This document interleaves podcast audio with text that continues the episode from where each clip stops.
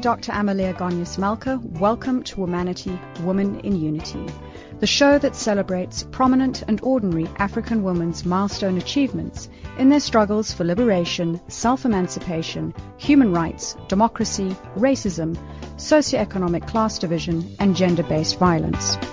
Joining us on the line today from Johannesburg is Professor Fiona Tregenna, who holds the DST NRF South African Research Chair in Industrial Development. She is also a professor of economics at the University of Johannesburg. She is involved in economic policy issues in South Africa as well as internationally and sits on several boards, advisory panels, and council. President Cyril Ramaphosa appointed her to his Presidential Economic Advisory Council, and she also serves on the scientific community of the African Program on Rethinking Development Economics, where she also lectures. Welcome to the show. Morning, and thank you for inviting me. It's lovely to be part of the show. Prof. Tregenna, you have made so many achievements within the economic space, and not just from a point of view of, of teaching students and helping advance their knowledge, but also in, in real practical terms. So, to begin with, almost tracking back to when you first started out on your career, you attained your PhD in economics from the University of Cambridge in the UK. You received your master's degree in economics from the University of Massachusetts in the USA and attained earlier degrees from the universities of Witwatersrand and Natal in South Africa. Having obtained your academic qualifications from different countries obviously allowed you to experience those societies and economies of your host nations. Can you tell us what prompted you to pursue an economic career? I guess uh, what really interested me in economics stemmed from my kind of social justice commitment to start with. I think when I was uh, younger, starting from my, my teens, um, I was very politically active. Was, this was in the kind of late apartheid period, uh, moving towards democracy. Although I actually uh, started off studying science at university, but I was much more interested um, in politics and in economics. Economics kind of became clear to me as um, an area in which a lot gets decided and people's lives get fundamentally affected. If things are wrong in the economy, not much can be uh, right anywhere else. That might sound a bit simplistic, but I really do think that the economic domain is, is, is quite a fundamental one. Um, so I guess I was drawn into economics kind of through politics. And at first, when I started studying economics, I really didn't enjoy it. I wouldn't have imagined that I would have continued many more years of study up to the PhD level and have remained in that uh, area. Because, yeah, I think undergraduate economics is quite boring, um, very divorced from the real world. But it got more interesting as, as uh, I went along. For me, my, my interest in economics is quite applied it's very important for me to kind of think through how my own economic work has some sort of relevance and hopefully even in some way some sort of impact on what I would call the real world. If we don't have the economy right, I don't think much else can go right. And if we look at how our markets are globally connected, everything is interrelated. There's impact and implications on, on all sorts of variables. No, absolutely. I think economics is, is connected to virtually all other domains. If we think about health, um, education, um, the household, the green transition, whatever, um, has an economic uh, dimension. And it's not necessarily to elevate that economic dimension, but there's interrelationships between the economic and, and everything else culture, politics, and so on. And I understand that your primary areas of research concern structural change, deindustrialization, and industrial development. Can you tell us a little bit more about deindustrialization as a, as a concept and theme? Because I think most of us are very familiar with creating industries, but not so much with regards to deindustrialization this kind of comes from a, a, broad approach within development economics, which suggests that a, key part of uh, economic development and a key thing for developing countries to kind of catch up with advanced economies is what we call structural change. So kind of moving towards higher productivity activities and a key part of that being industrialization. So the growth of the of the manufacturing sector and moving within manufacturing towards higher productivity activities. But the reality in many parts of the world uh, is actually one of deindustrialization. When deindustrialization initially started, probably about half a century ago, this was happening largely in advanced economies of the world, such as the UK, the US, and so on. But now it's a very widespread uh, phenomenon around the world. So we see the shrinking of the manufacturing sector relative to other parts of the economy.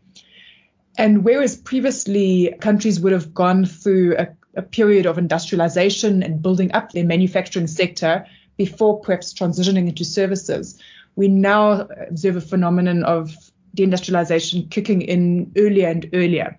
So what we sometimes call premature deindustrialization. So where a country hasn't even industrialized a lot, but they already start uh, deindustrializing. For example, when we look at uh, African countries, the experience is, is quite diverse across the continent, but at least in some of the low income African countries, we see deindustrialization already kicking in when the countries have, have barely even uh, industrialized in any meaningful sense. So I've called this phenomenon pre-industrial deindustrialization because there's not even a real built up uh, manufacturing sector that can kind of uh, drive growth and development in those countries. And it's already that nascent industrial sector is in some countries already starting to to shrink. And from my perspective, part of the problem with that is that it becomes difficult for those economies to find kind of alternative development paths that are feasible and can sustain high growth over time. Because where a country has already industrialized and kind of captured some of those benefits of industrialization and so on, even if they're moving into services economies or services activities, uh, it's more feasible to develop sort of um, high tech, uh, export oriented, dynamic uh, services activities. But where a country has, has barely even industrialized, the kinds of services activities which it's likely to, to shift into are more kind of uh, low skill, low productivity activities, informal retail, and, and so on.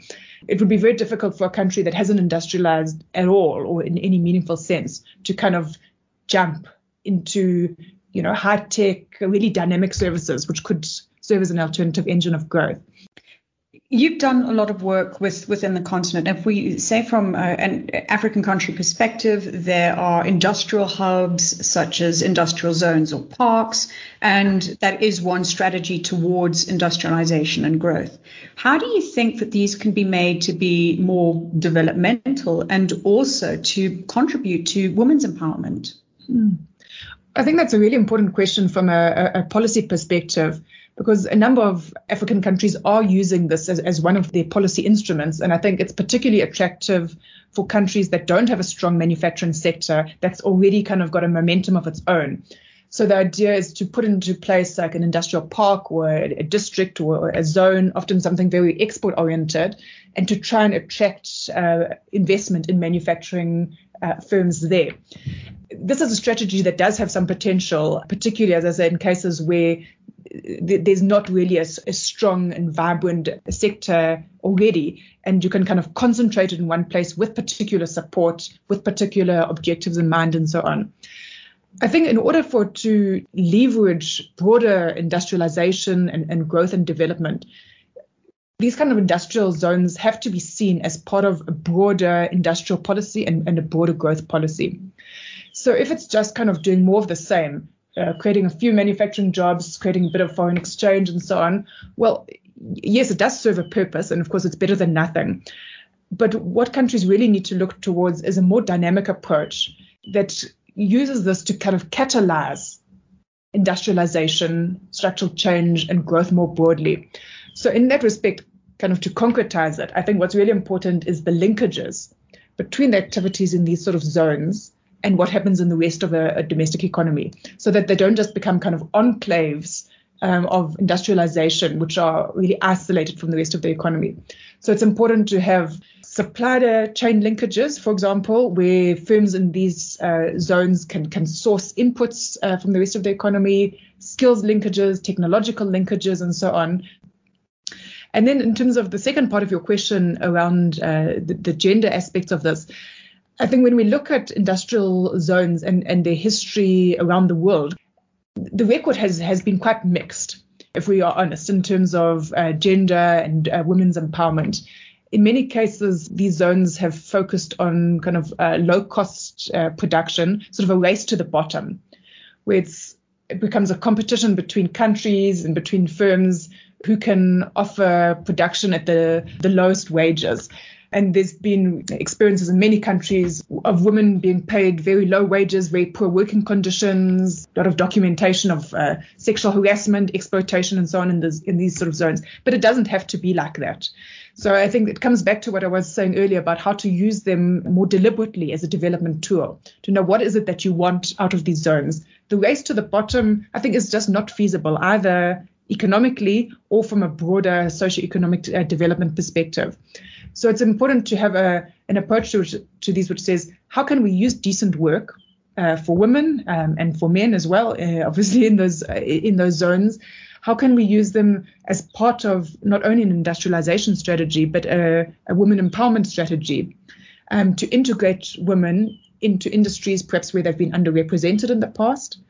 This also suggests that the kind of industries you want to attract there are not necessarily just the ones which uh, rely on uh, lowest cost production and make low wages their kind of selling point. I don't think that's a, a feasible or desirable way to go. It's not sustainable. I mean, because you're going to keep chasing a, a never ending cycle of, of racing, as you said, to the bottom. Exactly. So we need to look at how can we not only rely on our current, what we call a static comparative advantage, but from a, a kind of a dynamic uh, comparative advantage perspective, where would we like to build up our strengths um, as a country? And what sort of industries we might not be leaders in at the moment, but we can build up uh, capabilities uh, in those so we've spoken about the opportunity of creating industries. We've spoken about setting up uh, industrial hubs as one example.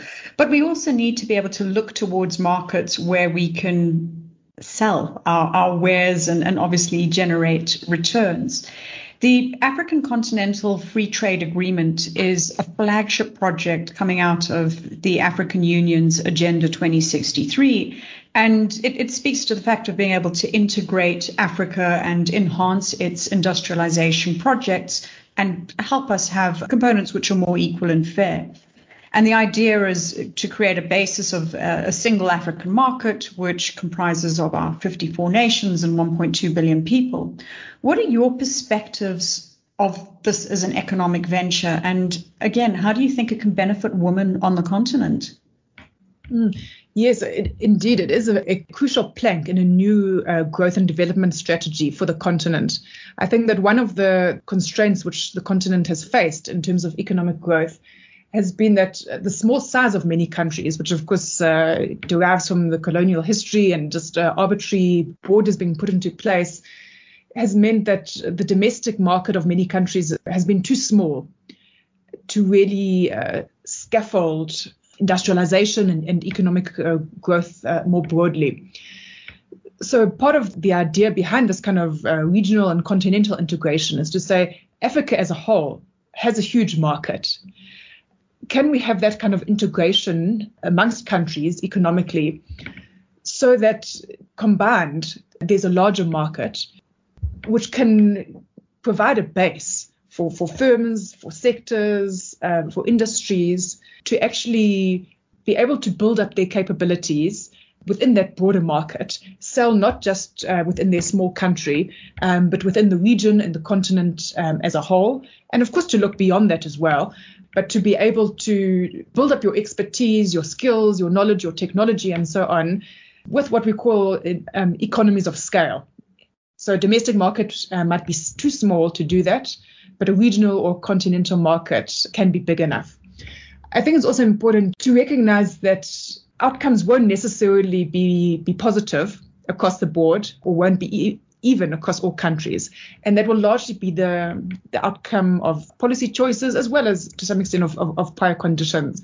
So we also need to guard against uh, some of the smaller or, or weaker economies becoming more swamped by this. For example, a, a country which is, is still trying to, to develop its own manufacturing sector, if it just gets flooded by, by goods from uh, South Africa or, or, Mauritius or other countries which have already got a bit more developed uh, manufacturing sector, it would become uh, more difficult for, for that kind of country to, to industrialize and develop. So I think it's important that this kind of regional integration is also combined with industrial policy measures, technology support, and so on um, in in firms and in countries to ensure that the benefits are actually maximized and are, are shared equitably. So again, the policy piece is going to be crucial moving forwards from a continental perspective as well as from uh, each country's uh, relative representation and their expectations. Mm. Yeah, no, definitely. Turning towards aspect of, of women participating in the economy. Obviously, women's participation in the labour force has massive or significant macroeconomic contributions. But globally, and we've mentioned it already in the conversation, that women are still often underrepresented in certain sectors. They're underpaid in comparison to their male counterparts. On average, earning, I think, from South African point of view, approximately 23% less than men. In your opinion, what types of interventions do you think could be put in place to help remedy those types of situations? improving uh, women's uh, participation, uh, representation, um, and benefits uh, from the labor force is, is really central. And it's got implications not only for the labor force and the economy, but even well outside of that uh, for uh, gender based violence, for women's freedom to make their own decisions, um, and, and so on. What kind of policy interventions um, would be needed? I think it's it's really a range of things there's definitely no uh, silver bullet. I think there's there's legal aspects to it. There's uh, economic aspects. Uh, there's skills development aspects, and broadly, I, I, suppose one strand of that is kind of uh, the removing of of obstacles and of barriers and discrimination. Removing and uh, prohibiting and uh, enforcing prohibitions on discrimination in lending, for example, and access to capital uh, removing uh, discrimination in, in, in, the workplace. Obviously, in South Africa, we have a, a fantastic suite of uh, labor laws um, that do prohibit these kinds of things. They're not always uh, enforced in practice, um, as we know. So there's no way that we can move towards a more gender equitable uh, situation without positive steps to, towards empowering women. And when we look at uh, countries around the world, we see a great degree of uh, heterogeneity in, in women's uh, status and outcomes in the labor force and, and the economy uh, more broadly. Some where women and men are close to um, equitably represented in terms of participation, wages, and so on. Others where the differences are really vast. These things are the outcome of choices which countries and firms and individuals uh, make over a long period of time you don't want to reduce everything to policy, but policy is there to to guide. And sometimes I wonder if perhaps people aren't really aware of what those policies are so that they can have them enforced or understand from a corporate point of view, a, a, company could be putting those policies into place. But then from a, on a more personal level, that if you're aware of what your, your rights and entitlements and opportunities are, you can say, this is a piece of policy. I can do this. And I'd like you, Mr. Company or Mrs. Company, to please be accountable for that and, and don't deny me my, my opportunity. Yeah, I think that's correct because a lot of that is there on paper, it, it, it is there on our books and is also used in practice. I don't want to just say that you know it's just there in paper, but it's not applicable because we do in South Africa have institutions uh, like the CCMA and the labour courts and so on where people can go to to actualize uh, those rights. Obviously, it's easier for some people than others to have knowledge of those rights and to be able to enforce them. I think the role of the of trade unions is is uh, particularly important in terms of uh, taking up cases and so on. But there's also a limit to what can be done on an individual basis. So yes, the individual aspect is important. There are these rights uh, which uh, and entitlements and so on which have to be enforced, and some of that can only happen on an individual basis where there's a case of discrimination and so on. Have that brought to the fore, but uh, we wouldn't want to just have to rely on individuals uh, kind of uh, stepping up because we're talking here about a broader societal issue. Looking towards the future of women, what do you think we need to do collectively beyond just the economic aspect and, and social aspect to build more of uh, an egalitarian society where there are no limits imposed on women? That, that's a huge question and um, definitely with no easy answer, but it's something which is absolutely fundamental to, to humanity. And again, coming back to the diverse experiences internationally, the reality is that in, in some societies, the position of women um, is far better than others. Um, and there's far more gender equality. And here I'm talking in all uh, spheres of life than in others. And of course, it's it's not just a kind of uh, linear thing because um, sexism and gender inequality expresses itself in, in different forms in different societies. Even in those countries where I would say the position of, of women is better, it's not that it's always been like that, or it's not that there's always that there's never been uh, patriarchal cultures or whatever. So those cultures and values change over time. It's not something which is easy to change uh, through policy, unfortunately. And I think that those kind of values, patriarchal and sexist values, are at the heart of, of many problems. When we look at, for example, gender based violence and, and so on, it's not something which you can kind of legislate away. But there are things which can change, perhaps not overnight, but there are things which can and, and, and must change. And again, it comes back to what I would see as the interconnections between these different spheres um, the legal, uh, the economic, the educational, the cultural, and so on. These are so closely uh, connected, and to get broader systematic change uh, of the type you're talking about, it's not something which can just be done legally or economically or whatever.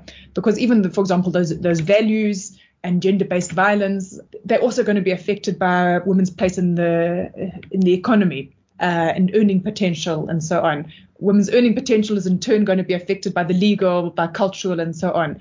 So to say we need an integrated approach, um, it kind of it's not to say that no, there's there's uh, nothing that we can do, but of course we have to do everything. But I really do think that it needs to be a multi-pronged approach, and translating this very practically to, for example, the work of government. There's no government department that doesn't have something to do with and something to contribute to the place of women and to gender equality whether it be uh, tourism or defense or uh, whatever gender approach needs to be mainstreamed within each and every government department and every level of government, from local to national. The issue that I have whenever I ask this question is the factor of time. And it's only through time of putting in appropriate legislation, of, of changing traditional patriarchal attitudes that things have been able to, able to evolve. Plus, I think if we look at the world we're in today, I don't think there's ever been a period because of our healthcare systems that we've got so many different generations at play. So one generation would have been influenced by another set of factors compared to another generation. So we've got all of these generations and, and age cohorts that have been exposed to different things. And you're asking people to rewire their thinking to adjust to the conforms of today's society. And that is always going to be a challenge. So I often wish that there, there was a, a simpler way of doing things and not having to go through this, this aspect of, of time. Yeah, look, on the one hand, I think some of some things that matter will take time to change. And, and uh, that's a reality. But that shouldn't be disempowering recognition or something to get uh, us as society off the hook, as if there's nothing that can be done in the short term. For example, fiscal policy is something that matters for women. What is government's money spent on? And every year there's, there's a new budget. It's not something you have to wait 20 years to change. And some types of expenditure affect women positively and negatively uh, more than others. That's something that uh, as I say, it, it can be changed on a yearly basis. If we're thinking about uh, gender-based violence, yes, it might take a while to to really change people's uh, values at a fundamental level. But at the same time, there's things which can be done this year in terms of police and, and, and court practices, in terms of education, in terms of just enforcing the laws that we already um, have on the books, ensuring safe spaces for women and so on. So it's a, it's a multi-pronged approach, both in terms of uh, across different domains uh, and not just to leave everything to policy, but to think about uh, yeah, in the home, in the, in the family, and so on. And some things will take time, but things can also be done now. And perhaps in thinking along those those points of view and from an economics perspective, if we think about how much money we invest into trying to find solutions for gender-based violence, or the money that goes into setting up homes, or the money that goes into uh, dealing with people in hospital, or the time that they've spent out of work because they're addressing a situation, that has all got a cost associated to it. So we could think of reversing that cost into creating other opportunities that could have a, a more positive outcome. Yeah, and it's about uh, building the kind of society uh, that we want and what steps are needed now. Investing and not only financial investment, but investment in, in all senses um, th- that can build that in future. You are listening to Womanity, Woman in Unity on Channel Africa, the African Perspective, on frequency 9625 kilohertz on the 31 meter band, also available on DSTV channel 802. Today we're talking to Professor Fiona Tregenna, who holds the DST NRF South African Research Chair in Industrial Development and is a professor of economics at the University of Johannesburg. We would love to receive your comments on Twitter at Womanity Talk. Prof. Tregenna, education is a vital tool to empower individuals and societies. As I mentioned in, in the introduction, you started with your studies in South Africa, then went to the USA, then went to the UK. Can you share with us what role education has played in your life and career developments? Well, education has been absolutely fundamental uh, to my life. Uh, it's something I've enjoyed, not necessarily every moment of it, certainly not every test and exam over the years, but the learning process and the development process is something that I've really enjoyed, which I guess is uh, why I, kept uh, doing more degrees. And certainly, I wouldn't have the position that I, I, have today and be able to do the kind of research which I, am doing and so on um, without having studied up to up to the PhD level. So education has been really life shaping for me, and I, I've also had I've been fortunate to have the opportunity, as you said, to, to study abroad in the in the US and the UK and more broadly, that's been a, a kind of life changing experience for me. Living in different uh, societies where you see some things which uh, you like and some things which you don't like, some things which uh, you can fit in with uh, well and uh, and some uh, less so. Seeing different ways of, of doing things, different ways of people living, different ways in which societies are organized, and so on. I know lifelong learning might be a bit of a cliche, but it's really true. I, read every day, and I'm continually daunted by by how much I still don't know. Both you and I have been privileged in terms of the education that we've received, and it's certainly em- empowered our lives. What are your views on education as practical tool in the hands of, of women to help change not only their lives, but also the lives of their children for the better? Yes, it, it, it's crucial. There's not much more fundamental than uh, than education in terms of the life prospects of, of children. Obviously, it's education together with uh, nutrition and a, a, safe and loving home and so on. But without education and access to education, quality education, meaningful and relevant education, people's life prospects are so dimmed. I, I feel like a lump in my throat and a tear in my eye. and I'm not afraid to say that when I think about children and their potential, which is wasted, and their life prospects, which are so harmed in the first few years of, of their lives, just through lack of access um, to education. And it, yeah, someone might be sitting in a classroom, but I'm talking about access to real quality education that can open up um, the sort of life choices that any human being uh, should have. And turning more towards a, a, personal perspective, one of the questions that I ask all our guests on the show who've made significant achievements in their respective careers is about some of the factors that they consider have contributed to their success, whether it is about faith, focus, values, particular people in their life. Can you share with us, in your opinion, what have been some of your key drivers? I think values matter for me, as I said earlier, uh, my, my, values is something which uh, brought me into to economics in the first place. The feeling that a better world is possible. This is not how we want uh, things to look, um, and that uh, the world can be changed. It has definitely been a key uh, motivation for me. Um, and it goes to the, the relevance and, and uh, yeah, the impact of, of one's work. Um, perhaps in a, a, less tangible way. Some of the drivers for me have been sort of setting one's sights um, high and continually changing that and adjusting that and, and raising uh, what what you want to set out to to achieve. I think goals are really important. Goals will almost certainly change over time, but it's important to know what you what you're aiming at, um, and and to aim high um, even if people tell you that uh, it's unrealistic or that it will take you too long or that someone else will do it or has done it or, or whatever. Um, so I think setting your sights um, high and, and knowing kind of what you need to do uh, to get there.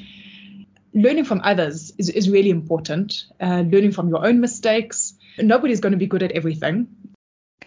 And growing up, can you share with us a few of the pivotal moments in your life that have led you to to become the person you are today? Through my childhood, um, uh, my mother was always a, a key inspiration uh, to me. As a school teacher herself, she put a lot of um, emphasis on education. This was always uh, seen as kind of you know, one of the most important uh, parts of our, of our life and as a, as a single parent, um, seeing how how she managed everything, um, and uh, also led uh, her own balanced life, whilst I would say having uh, myself and my brother as kind of the, her, her central focus, I think has uh, yeah has been an, an, inspiration to me. In terms of sort of pivotal parts of of growing up. I suppose one that I would identify would be, you know, becoming politicized in the South African context, which for me was quite early, even at, at uh, school, and having that feeling of of injustice and apartheid South Africa at that time and uh, the world more broadly, it affected the, the path that my life took in terms of uh, studies and um, activism and uh, the people that I've uh, I've met and uh, values and so on. I think has uh, in a way been a transformative life experience for me. You mentioned your mom as being a strong person, a woman in your life. Can you tell us about some of the other strong women who have influenced or impacted on you? Yeah, I would say there, have been strong women who've uh, been role models and inspirations to me in various spheres of life. One would be in, in politics, where I had the, the, you know, the privilege of being exposed to people who have played a, a long role in uh, the liberation of South Africa, people who've been in exile, people who've been in prison, uh, who've been tortured, who have fought in, in uh, different ways. And a number of those uh, women who are too many to, to mention have been really um, inspirational uh, to me both in terms of what they've done, I suppose the costs to them personally, not to romanticize that. You see in some cases the, the damage to people and, and how they've dealt with that. Um, and then in, in academia as well, um, both in South Africa and internationally, um, people who've made really fundamental contributions um, to knowledge and to upcoming uh, students and um, uh, researchers and so on. Um, I actually feel that I would have benefited from having um, a mentor um, or mentors um, myself. So I, I, act as a mentor to uh, a number of uh, emerging women uh, researchers. Um, yeah, and uh, hopefully through my own mentorship, some of which is kind of formal, some more informal, I'm able to at least uh, pass on some of those and yeah, also learn and grow myself in the process. Mentoring and mentorship is such an important part, I think, of, of being able to aid and assist people so that they don't have to, let's say, walk the same journey that you walked and, and suffer the same types of, of pain. It just elevates them to another level so that they can make their own mistakes but not um, repeat your mistakes, for instance. Yeah, sure. Everyone has their own uh, journey to walk and their own uh, life path and strengths and weaknesses and so on. But um, I think we, we all need to stand on each other's uh, shoulders and uh, learn what we can. And lastly, as we close out the conversation today, please can you share a few words of wisdom or inspiration that you'd like to impart to young ladies and women that are listening to us on the continent? Yeah, it's a big world out there, and we need to look beyond our own immediate. So whether it be our immediate city, town, village, wherever we're staying, even if we're staying in a capital city, and it seems like a big place, but there's a big world uh, uh, beyond that, and not only uh, uh, geographically, but in terms of thought, ideas, people. So it's about broadening our perspectives, challenging accepted uh, wisdoms uh, within ourselves, within society um, as a whole, not accepting being told things that you can't do, that you can't do as a woman, and sometimes these things are not told to you in those ways, but it will come through uh, indirectly in, in, in different ways. So not accepting that, not not internalizing it, and um, challenging it when it comes up. And I think standing up for ourselves, for our needs, uh, for our beliefs. I think we've all been in a situation where maybe you're in a difficult situation or a conflict, or even if it's not a conflict, but a situation where you're kind of negotiating your pathway. And you often think afterwards oh, i wish i'd said this or i wish i'd asked for this. Maybe i would have got it or i wish i'd challenged this. So i think it's about um, asserting yourself and not being afraid to to to ask for things demand things change things as you go. I guess also you know time passes really quickly it's a, maybe a cliche so it's about knowing where you're going and where you want to be. I know that some people have sort of very detailed uh, five-year plans or ten-year plans. I've, I've never been really organized enough, um, or maybe kind of deliberate enough to do those sort of things. But I suppose broadly to kind of have an idea of this is where you want to go, and this is what you need to be doing now um, to to get there.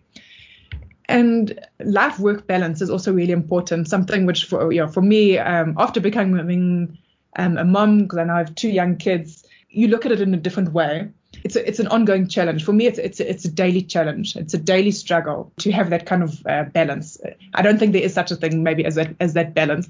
And I suppose to to think about you know what what matters now for the future um, in terms of your children, career, relationships, uh, happiness, and so on, um, and how to to balance those things um, as best you can.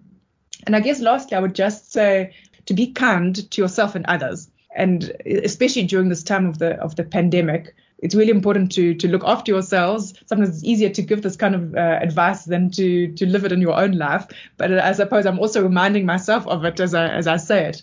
So to be kind and to take care of ourselves our families friends colleagues and more broadly just to have that kind of a, a positive outlook um, i don't think i can say anything more. Let me leave it there for me, it was it was a message of integration, of being self-aware, of understanding all of the elements in your life. That life is a journey; it's not a sprint. That we do have to take cognizance of our goals and ambitions, and and live out and and live hard to attain those. And I particularly liked what you said about the possibility of driving change not accepting no for an answer if that's where your pathway and, and destination is.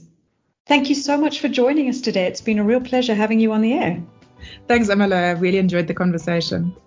You have been listening to Womanity, Women in Unity on Channel Africa, The African Perspective, and we have been talking to Professor Fiona Tregenna, who holds the DST NRF South African Research Chair in Industrial Development and is a professor of economics at the University of Johannesburg.